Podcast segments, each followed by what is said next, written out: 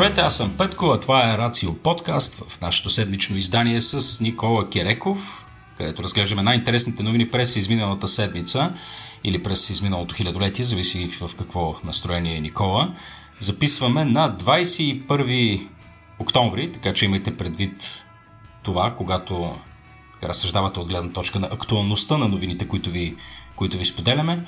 Но днес ще разгледаме няколко неща. Ще се спрем на мисията Озирис Ре Нали така се произнася? Озирис Рекс, с малко екс.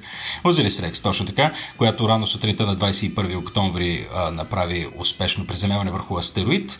А, ще си поговорим за това как да общуваме с котка за онези от вас, които са фенове на това животинче.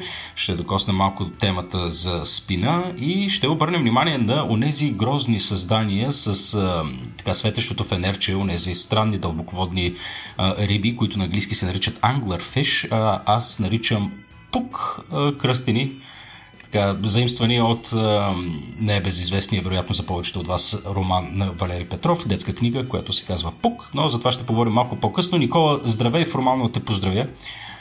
Здравей, Петко, драго ми е да те чуя. И на мен ми е драго. А, така, ние пред предният епизод го завършихме а, с, а, с Озирис Рекс, всъщност с а, космическия апарат, който се приземи на астероида Бено.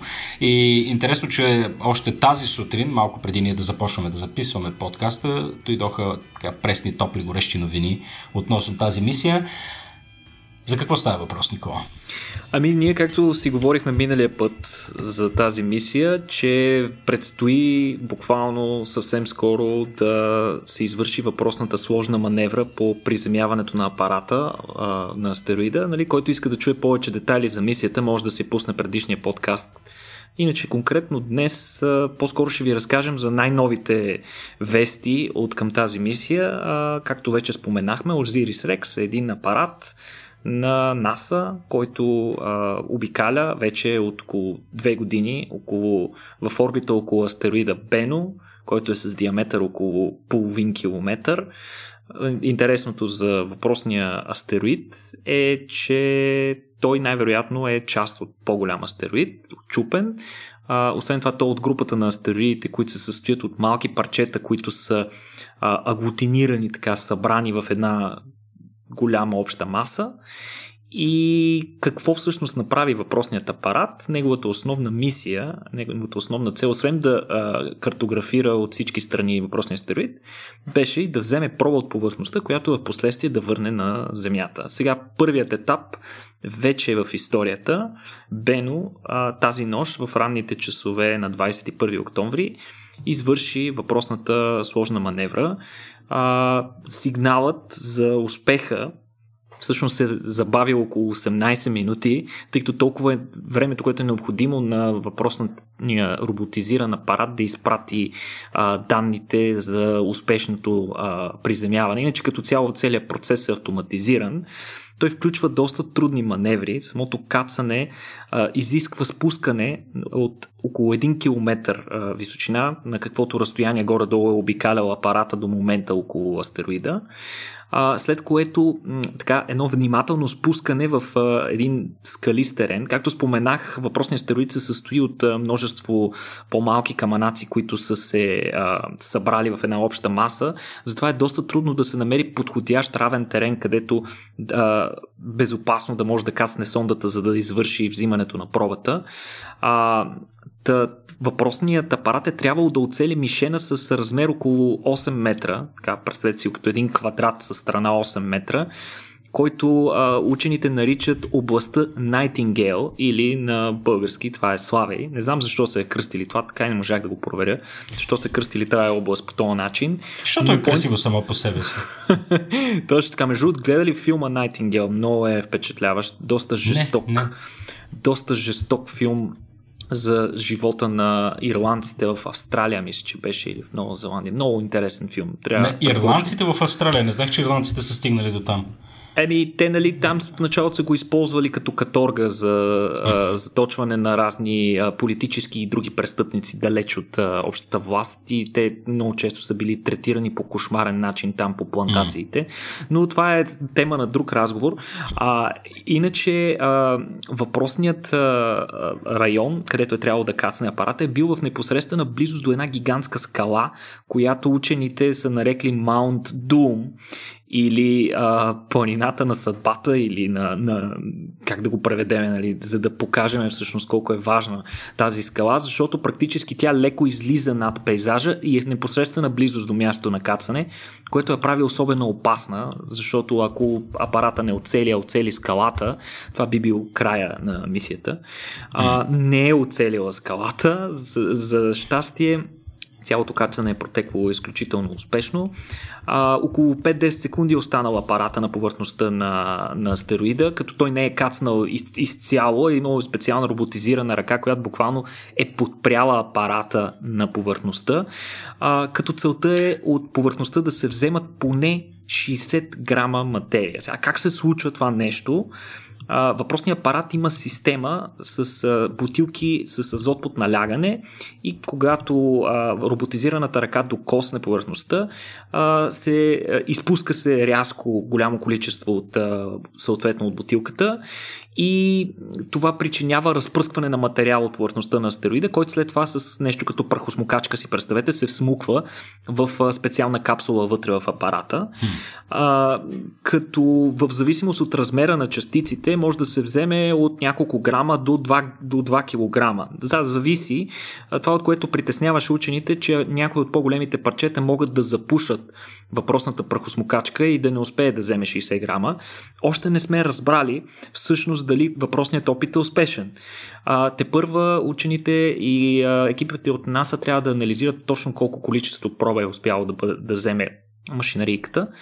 Но трябва да кажем, че ако не успее, ако се окаже, че е взело по-малко количество, а, има резервен план. А, всъщност а, на борда на Osiris Rex имат общо три бутилки с uh, такъв uh, азот под налягане, така че той може да направи общо три проби, за да, да три опита да вземе материал от повърхността на астероида, така че ако не стане, най-вероятно ще се направи втори опит, който няма да бъде на същото място, ще бъде на някои от другите резервни места.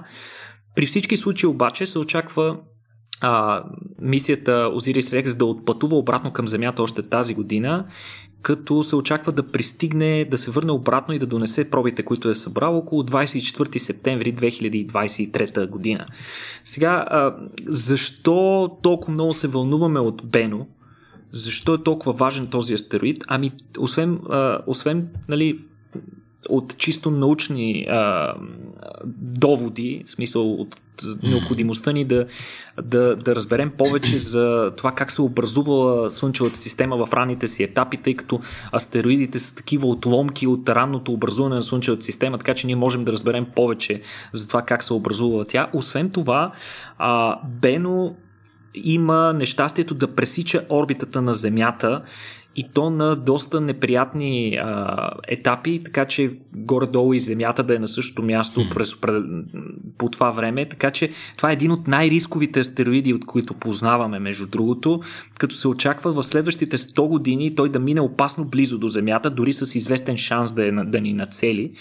Така че ние, за нас е доста важно да изследваме и неговата, неговото съдържание, химичен състав, здравина и размер на отломките, за да можем ние да започнем да си мислим отрано какви варианти и опции имаме да му се противопоставим, ако в крайна сметка се потвърди, че на даден етап в, в следващите няколко века той може да ни удари.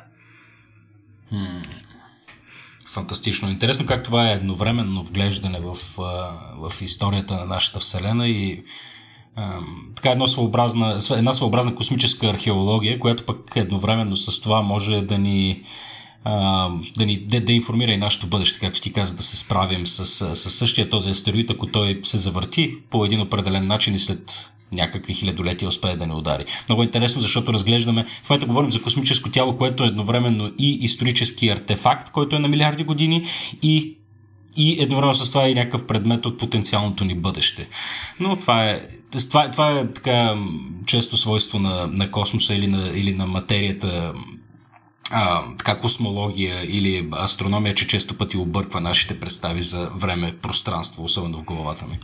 Аз съм пословичен със способността си да не разбирам космологията, между другото, така че космоса ми е много а, много интересно като тема, но, но, но малко трудно я схващам. Виж, а, други неща на мене са ми по-интересни. Аз не веднъж тук съм изтъквал факта, че съм хуманитарист, но също така а, малко хора знаят, че също съм изкарали а, така едно почти една година и половина или двусеместриално обучение по когнитивна наука, където се занимавахме с а, така изучавахме мозъка. В последствие ми се роди детенце и нямаше как да продължа да продължа обучението си. Във всеки случай поведенческите науки винаги са ми, са ми били интересни и ние а, в този подкаст не веднъж сме обръщали внимание върху много интересни така, поведения от страна на различни животински е, видове.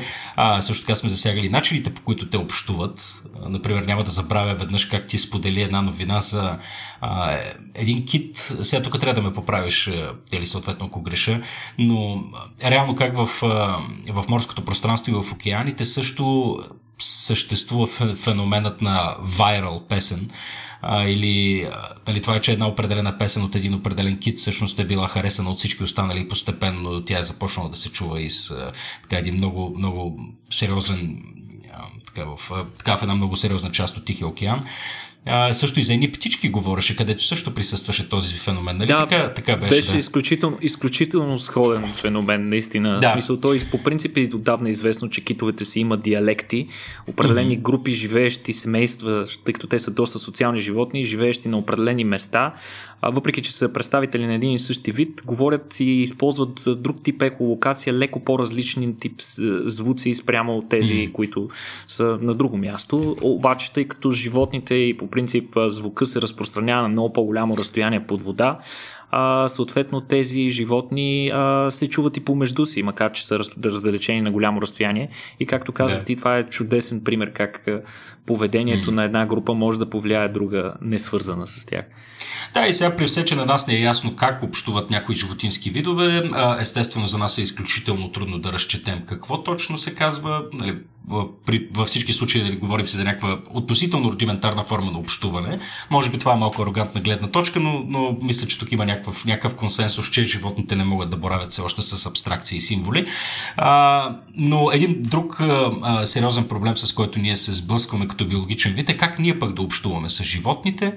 А сега пословично е способността на някои домашни любимци да разбират прекрасно какво им се казва, особено така малко по-висшите гръбначни животни, а, да не говорим изобщо пък и за, и за примати, но има едно гръбначно животно, в за което хората така са доста раздвоени в, в, в, своето мнение. Както знаем, има два типа хора. Хора, които харесват кучета и хора, които харесват котки. Нали така, Никола? А, някак си трудно се среща човек, който да, който да, да харесва и двете. Ти, ти беше от котараците, нали така? Ами не мога да кажа. По-скоро съм кучефил, така да го кажем. Кучкар. Кучефил. Кучкар. Да. А, тъй като най-малкото към котки ми е алергия, а пък и винаги съм имал огромен проблем с това да се разбера с тези доста своенравни същества.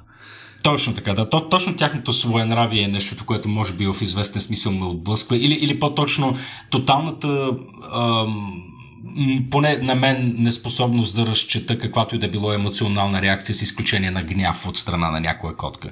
Нали, докато при кучето могат да се наблюдават малко повече вариации, тук вероятно хората биха оспорили това, което казвам. Трябва да, трябва да отчета, че никога не съм гледал котка. Има, има едно особено супремастично, а, а, супремастична арогантност в тях, така докато ни гледат, която мен понякога ме вбесява, признавам си, но те са изключително интересни животни, въпреки всичко това. Не веднъж съм им обръщал специално внимание и сме си говорили за интересни факти, както от поведението, така и от цяло биологията им.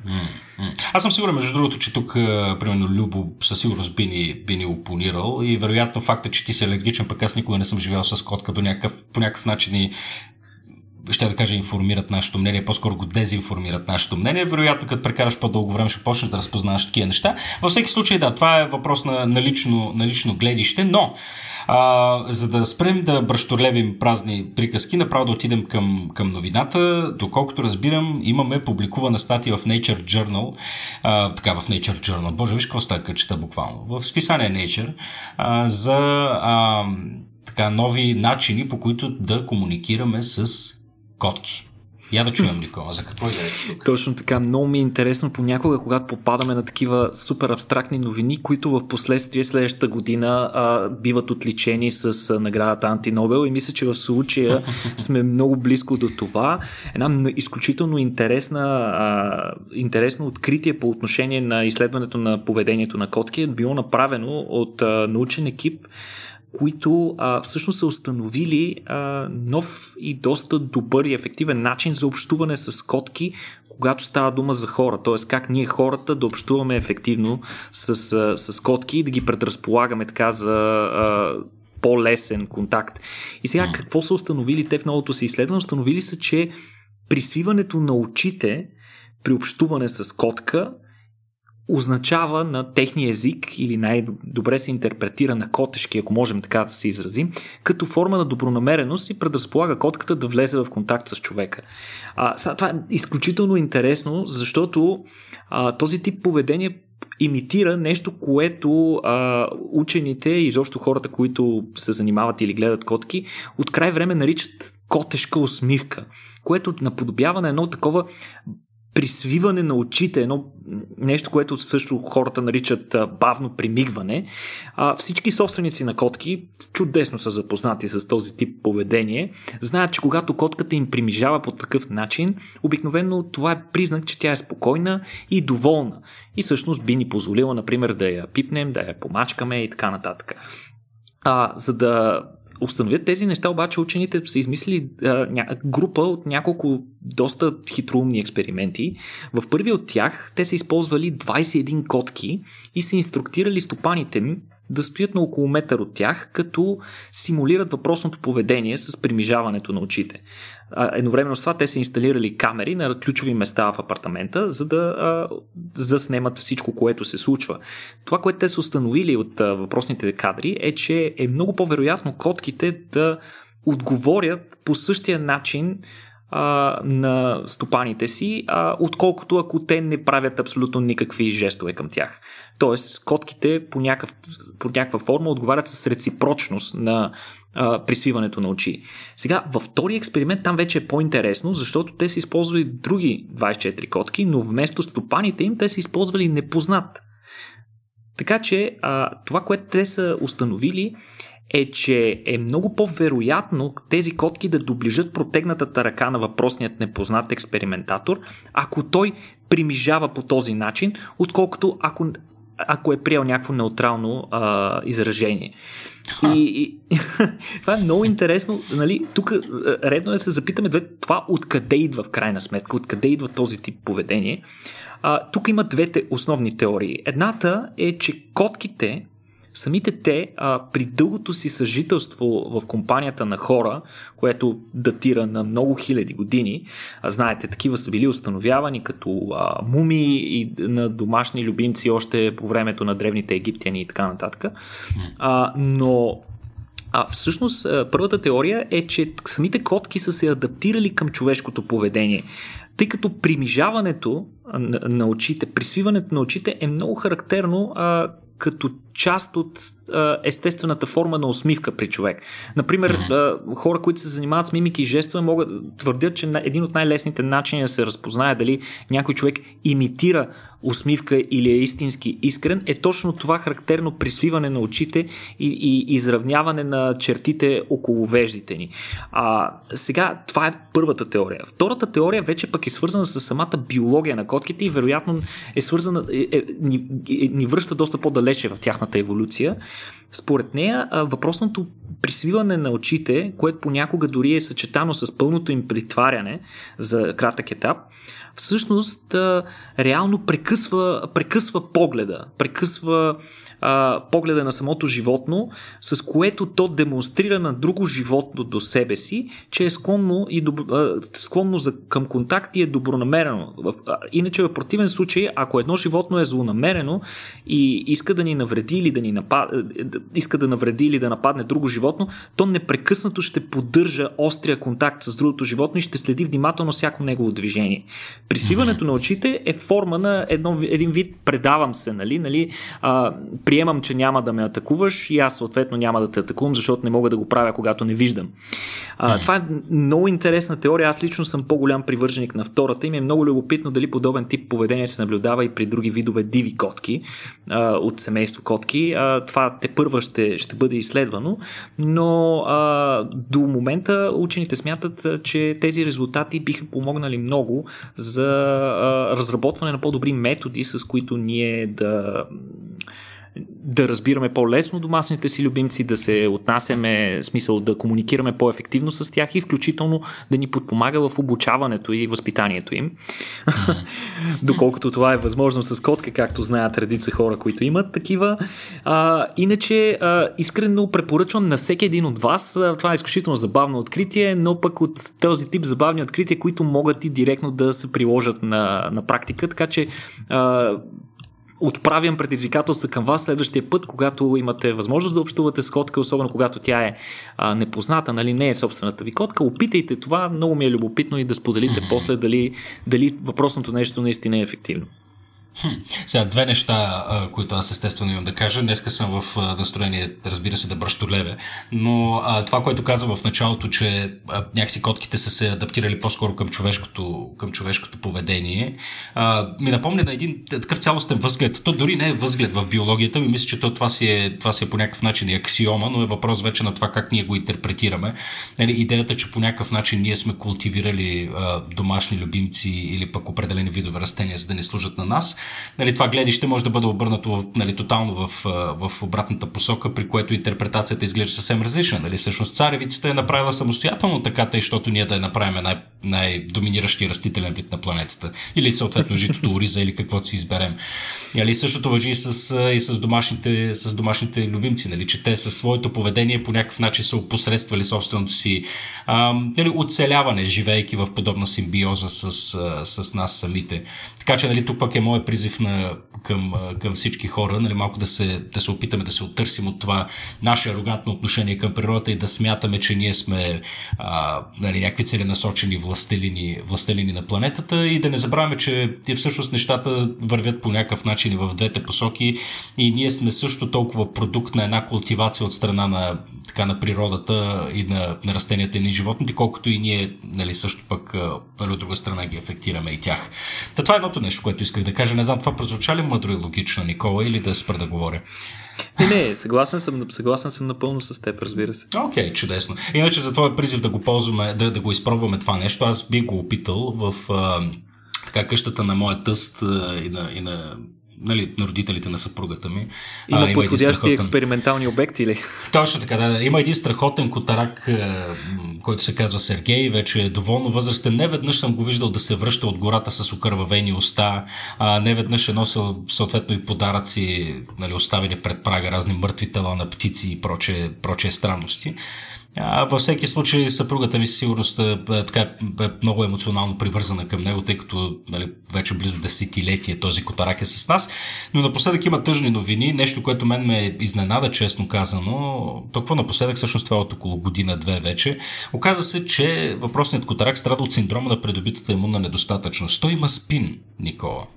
Mm-hmm. И това е нещо, което мен, нали, когато, когато го научих това нещо, мен искрено ме изненада, тъй като нямах представа, че и при животните има То е друг вируса, вирус. вируса на спин Той вероятно е друг, да. да друг да. вирус е Фелин uh, Immunodeficiency Virus, нали, FIV се нарича. Аха, и той се използва, аха. между другото, като а, моделна система за изследване, по принцип, в лаборатория, където те... не могат да работят с HIV. А, значи те все пак се приличат по някакъв начин. Да, да, от едно и също семейство са ретровируси. Да, да, да. А, сега очевидно Котарака е относително добре, той е на живото така, на, поддържащи, на поддържащи медикаменти, крета си, крета си животинчето, но а, със сигурност ние знаем от нашата си човешка история, особено съвременна, че а, така съвременните постижения в областта на медицината и биотехнологиите а, позволиха по някакъв начин на човечеството да се справи или поне дали да, да, да управлява тази епидемия от спин, която започва в късните 70-те и нали, тотално избухва през 80-те години. А, истинска, истинска заплаха за човечеството тогава, със сигурност истинска заплаха за милиони, за милиони хора и днес, но във всеки случай ние нямаме а, така чисто, а, как да го кажа, научен проблем, както имаме с коронавируса, нали, някаква, някаква обективна неяснота за това как да се справим с, с него, макар и още да не сме го елиминирани. А, мисля, че го управляваме до някъде, до някъде добре, но историята на борбата на човечеството с спина е нали, историята на един, а, макар и бавен и изпълнен с трагедии, но все пак а, за сега, може би е рано да се нарече триумф, но със сигурност сме постигнали някаква победа.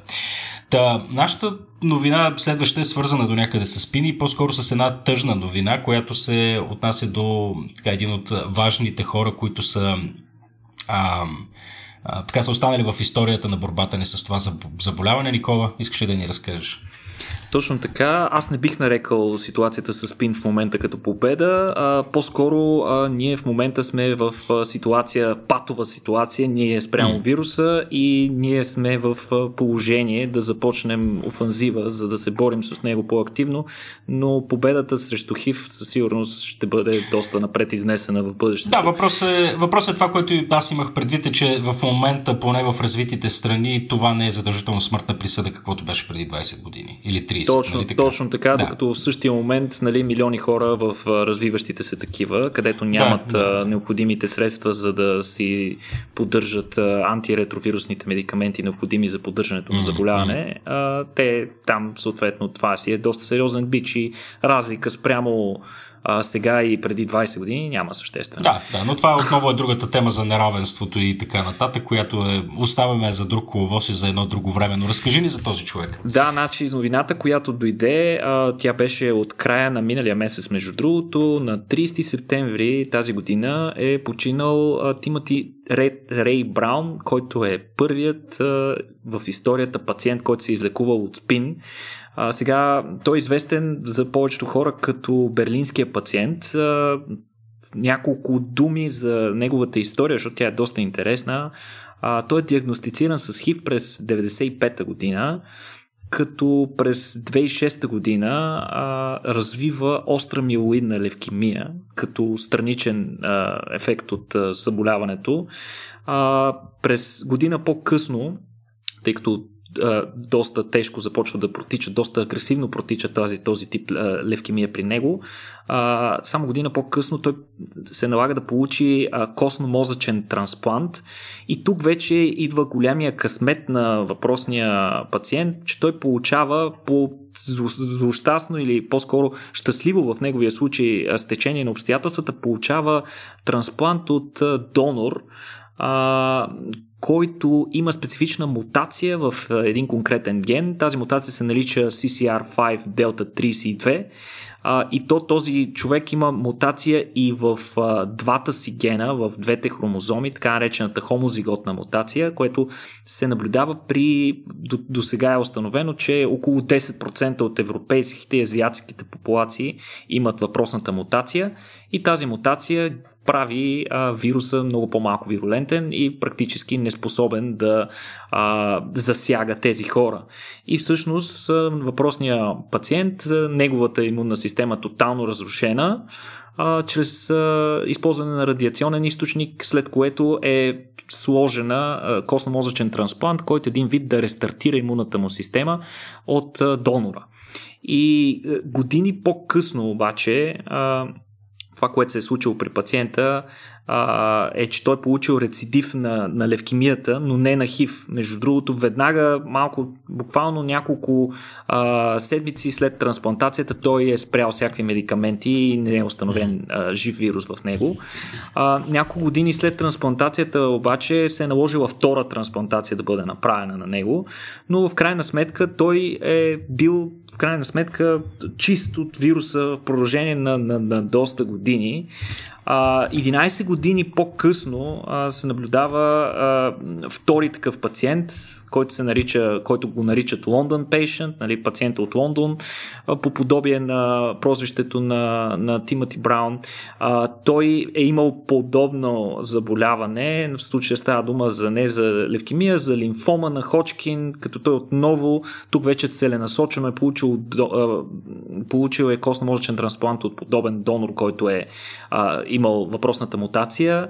А, до момента са докладвани още 7 такива пациенти. Много интересно е, че общото между всички тези пациенти е, че а, така нареченото graft versus host заболяване, това е а, заболяването на как би трябвало да се преведе на, на, на български, а, за отговорът на транспланта спрямо приемника. Това е нещо обратно. Значи ние по принцип сме свикнали, когато, стават, когато се трансплантира орган от един човек на друг, а, имунната система на приемника да трябва да се потисне, за да не отхвърли органа.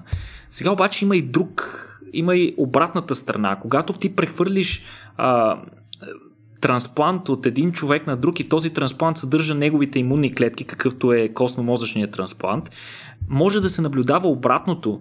Клетките на, на донора да извършат атака срещу клетките на приемника. Това се нарича всъщност въпросното заболяване и то протича много тежко в интерес на истината, което е една от причините въпросната процедура да не се а, използва за терапия, тъй като е доста рискова, но това, което са установили хората е, че колкото по-силно е този, е това, този ефект, този страничен ефект, толкова по-вероятно е въпросната процедура да е успешна. Това означава, че съответно имунната система на донора доста добре се е захванала в приемника и в крайна сметка, а, освен че а, ще успее да се намножи достатъчно, за да му поддържа имунната система, успява и да разруши депата на вируса в различни части на системата на, на приемника. Сега, а, а, Въпросният, въпросният човек, трябва да кажем, че той след като се излекува, той не, не, не стои пасивен, напротив, той основава фундация за борба с хив по света, събира средства. За съжаление, а, той е починал, в, както каза в края на септември, отново от рецидив на левкемията, така че това ясно показва, че дори много след като а, човек се отървал от вируса, страничните ефекти от неговите проявления в а, системата на човек продължават да оставят траен отпечатък върху неговия живот. И искрено се надяваме, че неговата фундация ще продължава да съществува и ще продължават да се алокират необходимите средства за изследвания в сферата на, на, на ХИВ, за да може в крайна сметка, както и Петко каза по-рано, един ден да можем да се поздравим с успех срещу този ужасен убиец глобален. Да. Тъжна новина, тъжна новина наистина. Добре, да преминем към, към следващото нещо. Сега аз в, в нашия нос споменах за въпросните Angler Fish, които аз така, не, нежничко наричам Пук по романа на Валери Петров. Всъщност това са... И, имаш специално отношение към тях. Няма специално отношение, между трябва да отбележа тук само за да отворя една, една скоба сега аз като, като много четящ човек обичам много да чета и на децата си, разбира се. А, така съм по-склонен да консумирам в големи количества а, англосаксонска култура, така да се каже. Просто нали, това е следствие на факта, че владея свободно а, английски язик. А, и по някой път имам склонността да се отнасям скептично към български автори. Дори си позволявам по някой път да мисля малко и първосигнално по отношение на някои класически български неща. А, сега Валери Петров е бил пощаден от, от, от тази моя глупост, така да се каже. А, и винаги съм намирал неговите неща за изключително интересните. Там нямаше изненада, когато прочетахме класическата книжка Пук, историята на едно малко момиченце, което а, се сприятелява с а, как се наричаха тия риби на български в крайна сметка? Дълбоководен дявол, нещо от този род май бяха... Риба, на, на, на... риба дявол или нещо риба, такова, дявол, мисля, че се казва. Името, името напълно подхожда на изключително стряскащия им вид. Те не са сред най-лицеприятните mm. на външен вид животни, но те като всички представители а, на дълбоководните риби, дълбоководните същества, където светлината практически изобщо не достига, а, това как изглежда животното винаги е било на второ място спрямо неговата функционалност. Точно така, да. Е, и само за да завърша в, нали, по отношение на книгата, да, съществото е изключително грозно, но пък е изключително приятен образ в, в самата книжка. Заглавието, разбира се, Пук, като в смисъл, това е може би най-емоционалната част от цялата история, но аз ще си позволя да ви, я, да ви разваля тук за онези от вас, които не сте чели. Пук е всъщност звука, който се чува в края на книжката, когато рибата решава да, да, жертва, да жертва собствения си живот. И както Никола отбеляза в един предварителен разговор, всъщност това е характерно за, за рибите, всъщност това е неспособността им да живеят в среда на по-низко налягане и затова има специални начини, по, по които те се вадят от повърхността, нали така? Да, да, всъщност ако директно хванем една такава дълбоководна риба и я извадим на повърхността, с течение на изваждането и тя буквално ще се разпадне, ще експлодира, а, тъй като въпросните животни са доста добре адаптирани към живот на толкова високо налягане под водата. Затова единственият начин да бъдат изследвани е да се използват специални а, капсули, специални клетки, а, в които те се улавят на тяхната, на, норска, на тяхната дълбочина. Те поддържат подходящото налягане вътре, за да може животното да бъде наблюдавано в естествената си среда, след като бъде извадено на повърхността. За съжаление, дори в този случай животните не оцеляват много дълго време в този експериментален модел, така че ние знаем сравнително малко за тях, но дори малкото, което знаем, е изключително интересно, тъй като те живеят фундаментално различен живот от нашия. Да, както, както се оказва сексуалния, да, и както каза, сексуалният ми живот е също доста. Сексуалният ми живот е много интересен. Разкажи малко по тази тема. Ами, те практикуват нещо, което а, учените нежно наричат сексуален паразитизъм. Какво м представлява. Познавам някои хора, които практикуват същото, между другото. Какво представлява това? Ами, оказва се, че това, което знаем и което познаваме като Anglerfish или като риба дявол, всъщност са винаги женски екземпляри. А, всъщност има фундаментален полов диморфизъм или разлика между начина по който изглеждат мъжките и женските. А, женските са, както казах, тези ужасно грозни създания с а, на на един специален израстък в предната си част имат фосфоресциращи клетки, с, които, с помощта на които в дълбините на, на водата те привличат а, своите жертви директно към устата си. А, но мъжките пък са около 100, между 100 и 200 пъти по-малки от женските. Те са едни миниатюрни, представете си като една малко по-голяма попова лъжичка. И това е финалният им размер. Сега, защо се, се случва това и как се, случват, как се случва любов, любовта между тези същества? Ами всъщност женската изпуска специални химически сигнали, а мъжките са изключително чувствителни към тези сигнали. Когато те я надушат, те я намират с активно плуване а, захапват я с специален апарат, който имат за, за целта и буквално се имплантират в тялото на женската.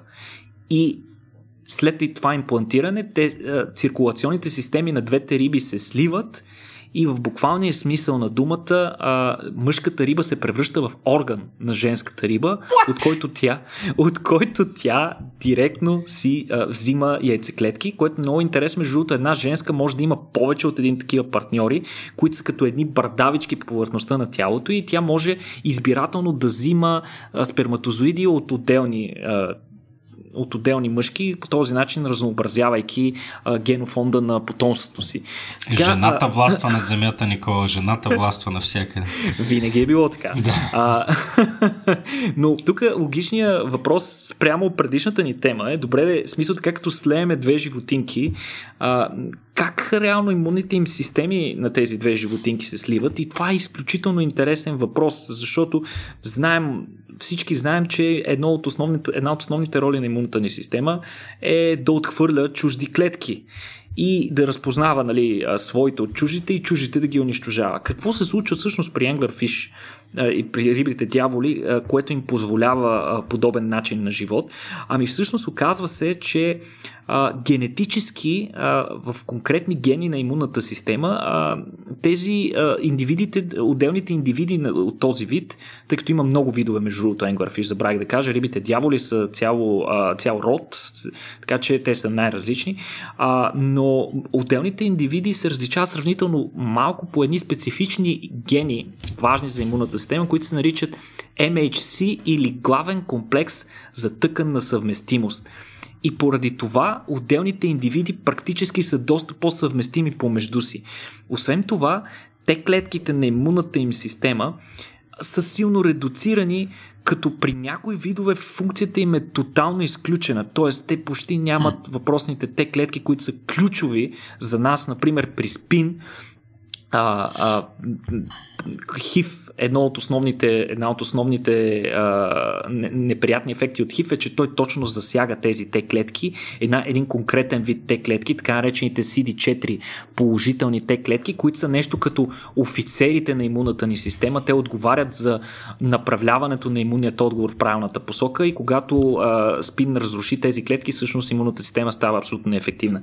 Но не това се случва при енгърфишите, които не просто, че нямат Т клетки, но някои от тях дори не произвеждат антитела, техните Б клетки изобщо ги няма.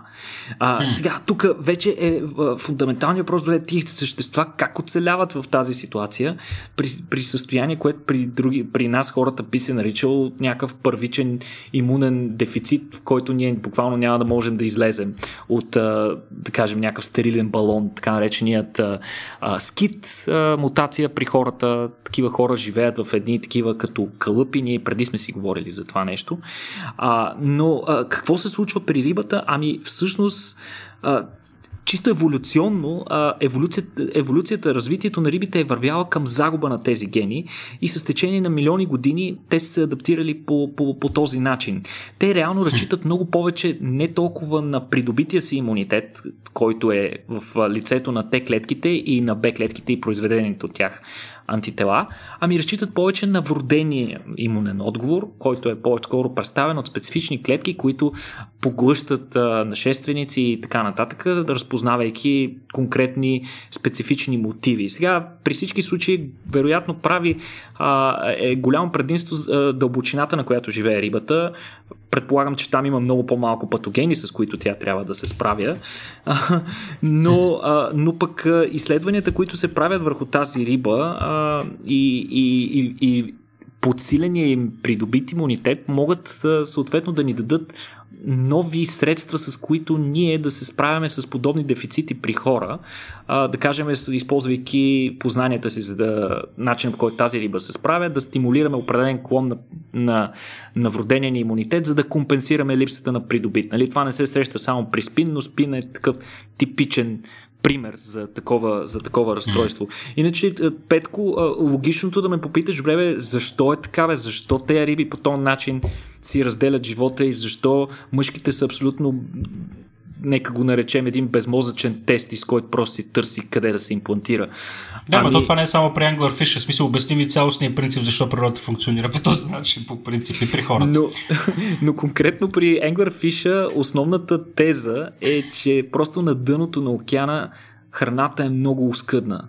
Поради тази причина и плътността на популациите на обитателите на дълбините е много по-ниска. И следователно, ако мъжките и женските индивиди а, се хранеха, в смисъл бяха еднакви по големина, те съответно биха се конкурирали помежду си за храна. А по този начин, а, мъжките като са по-малки, те изискват много по-малко ресурси и съответно по този начин да, позволяват на женските да станат повече. Това е просто един една альтернативна стратегия, с която рибата се е справила с еволюционните си предизвикателства. Точно толкова просто е. Прекрасно, прекрасно, Никола. Да, от простите неща извеждаме основни принципи за това как работи природата и Вселената. А, това всъщност е есенцията на епизодите, които ние с тебе правим, нали така, Никола? Еми, надявам се. Ще ни се поне. При всички случаи, нищо... каквото и да говорим, трябва да кажем, че науката борави по-скоро с логика и тълкува данните, с които, с които разполага на момента, така че много от тези теории може и да не са напълно верни, а може би и альтернативните теории да не се отхвърлят, т.е. да се припокриват няколко неща, нещо характерно за природата, нейната мултифункционалност. Нали, едно, един конкретен белек може да бъде използван за няколко неща, стига те да бъдат полезни. Така че mm-hmm. те първа ще изследваме. Може да има и друга причина за това, но това е най-близкото нали, до. Mm. Чудесно. Добре, Никола, благодаря ти е, много отново за този прекрасен, надявам се и за ушите на хората епизод. А, с теб какво, какво си ни подготвил за следващия път? Я да, я да проверим. Имаме птица щупи рекордите за най-дълъг полет. Ха, това ще е интересно и ще обърнем внимание върху това защо в тропиците имаме най-голямо биоразнообразие. Предполагам, че тук Никола отново ще преминем от нещата, които ние очевидно си мислим, че знаем, а всъщност нещата вероятно няма да излязат а, точно такива, каквито сме си ги мислили, нали така? Ами, и... надявам се, че ще успеем да изненадаме някой и ще дадем възможност на нашите слушатели да научат нещо ново. А, така, чудесно. Отново, каквото е и мотото на този подкаст. Благодаря ти много, Никола. Благодарим на нашите а, така, патреони, патрони, които ни подкрепят в, в Patreon. Ако и вие искате да подкрепяте и този подкаст и изобщо нашата така, цялостна организация и стремежа ни да популяризираме науката, може да го направите на patreon.com, наклонена черта RACIO.BG. Това беше всичко от този епизод. До следващия път. Чао!